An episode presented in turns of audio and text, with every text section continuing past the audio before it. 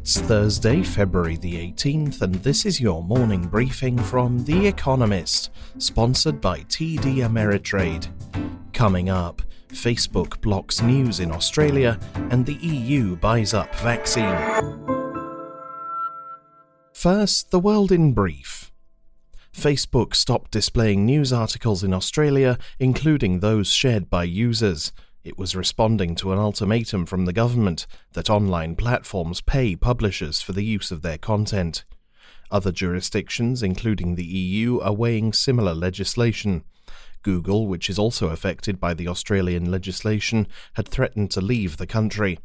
Yesterday, it announced a three year agreement to pay News Corp, Rupert Murdoch's sprawling media group, to feature its content.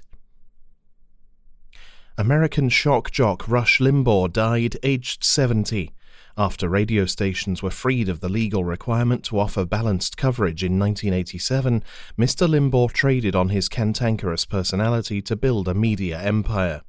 In the process, he popularized right wing talk radio, helped radicalize the Republican Party's base, and won a Presidential Medal of Freedom awarded by Donald Trump. The EU agreed to buy 150 million doses of the Moderna COVID 19 vaccine in 2021, with an option to purchase a further 150 million in 2022.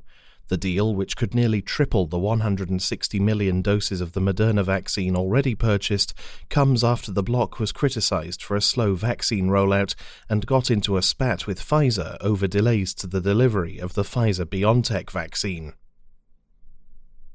The Gaza Strip received its first batch of COVID 19 vaccines, 2,000 doses of Sputnik V donated by Russia to the Palestinian Authority. On Monday, Israel had blocked another shipment of vaccines which the PA tried to send from the West Bank to Gaza, as some Israeli lawmakers demanded the return of captives held by Hamas, the militant Islamist group that controls the territory. A heavily armed party raided a boarding school in northern Nigeria. They killed one child and abducted at least 26 pupils and a dozen adults, according to state officials. The motive remains unclear, though kidnappings for ransom are not uncommon in Nigeria and schools are frequent targets. Muhammadu Buhari, the country's president, deployed security forces to aid rescue efforts. Ryanair lost its legal battle against state aid granted to flag carriers Air France and Sweden's SAS. Europe's largest budget airline claimed that schemes allowing airlines to defer taxes, as well as state guarantees for loans to help airlines survive the pandemic, were discriminatory. A court in Luxembourg disagreed. Ryanair intends to appeal to the European Union's Court of Justice and British American Tobacco revealed that its revenues grew by 3.3% to reach £25.8 billion, $33.1 billion in the calendar year 2020, as smokers puffed their way through COVID 19 lockdowns.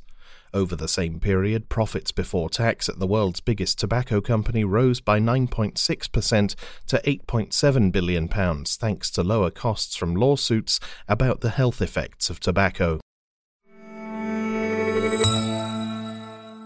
And now here's today's agenda stock characters, Robinhood and GameStop. It could be a scene in a Mamet play. Five men testify to Congress today about the meteoric rise in GameStop shares. The spike forced retail brokerages, most notably Robinhood, to temporarily halt buy orders in the stock, which then declined precipitously. Robinhood's boss, Vlad Tenev, once a hero of retail traders, quickly became a villain for skewering a beloved stock.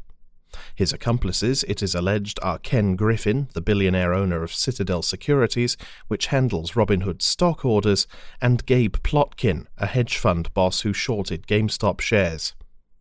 Mr. Griffin bailed out Mr. Plotkin with $2 billion in capital after he experienced losses on GameStop. Also testifying will be Keith Gill, an unknown retail trader who made tens of millions of dollars betting that GameStop shares would spike and posting about it on a Reddit forum. The social media firm's boss will appear, playing only a bit part. Lawmakers will probe these relationships, trying to tease out misdeeds. The hearing should make great theatre. A sudden stop America's Mars mission. Perseverance, America's latest Mars rover, is due to land in Jezero crater at 2055 GMT on Thursday, 6 minutes and 50 seconds after encountering the edge of the planet's atmosphere. The complex procedure whereby it deploys parachutes, fine tunes its trajectory, and uses a separate rocket stage, the sky crane, to touch down gently, will be entirely automatic. It will be Mars's third arrival this month, Hope from the United Arab Emirates went into orbit on February 9th. China's Tianwen 1, or Heavenly Questions, did so on February 10th. They are both countries' first Mars missions. In May or June, the Tianwen 1 will drop a rover onto the plains of Utopia, perhaps 1,500 kilometers east of Jezero. Perseverance, meanwhile, will be busy collecting a cache of rock samples which a future mission will return to Earth. There they can be accurately dated and scoured for signs of ancient life. From difficult to hard, Turkey's economy. The lira is almost like a hard currency now, wrote Timothy Ash of BlueBay Asset Management this week. He was joking, of course, but Turkey's currency is over 20% harder than it was in early November, before Recep Tayyip Erdogan, the country's president, fired the head of the central bank. That also prompted the resignation of Berat Albayrak, the country's finance minister and Mr. Erdogan's son in law. Their replacements have done a remarkable job of reviving confidence in Turkey's economic policy making after a steep drop last year in the country's currency and its foreign exchange reserves. The central bank, which meets today, has simplified its interest rate and raised it above the rate of inflation, which is still running at almost 15%. The hope now is that Turkey's depositors, many of whom switched to dollars last year, will re embrace the lira.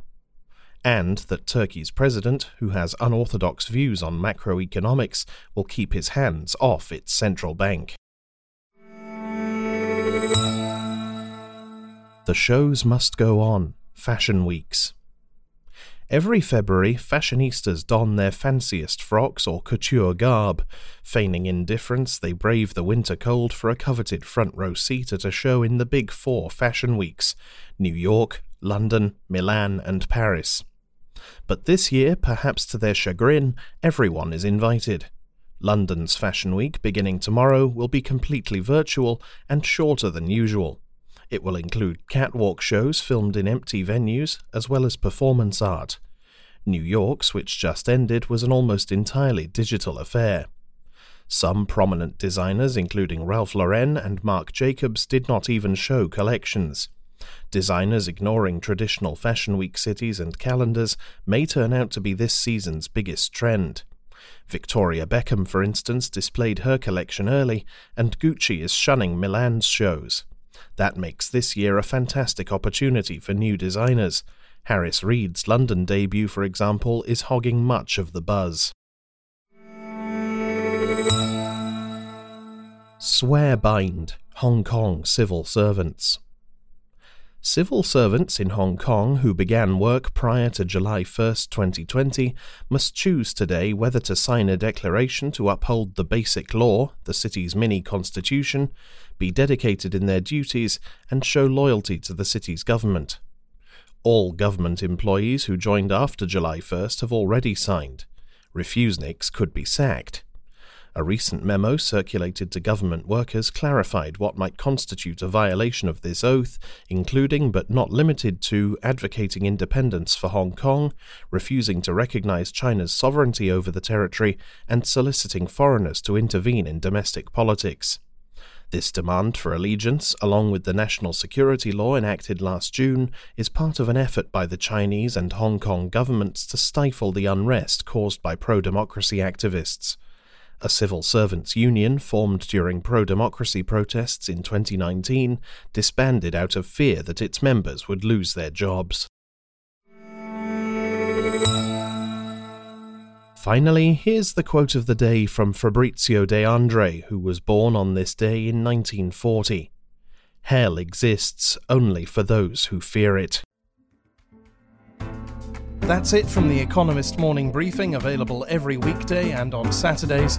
You can hear interviews and analysis from our journalists, including our current affairs podcast, The Intelligence, by searching for The Economist on your podcast app or asking your smart speaker to play the latest Economist radio podcast. And as a subscriber, you have access to each week's full edition in audio. Just download the Economist app on your mobile device to start listening.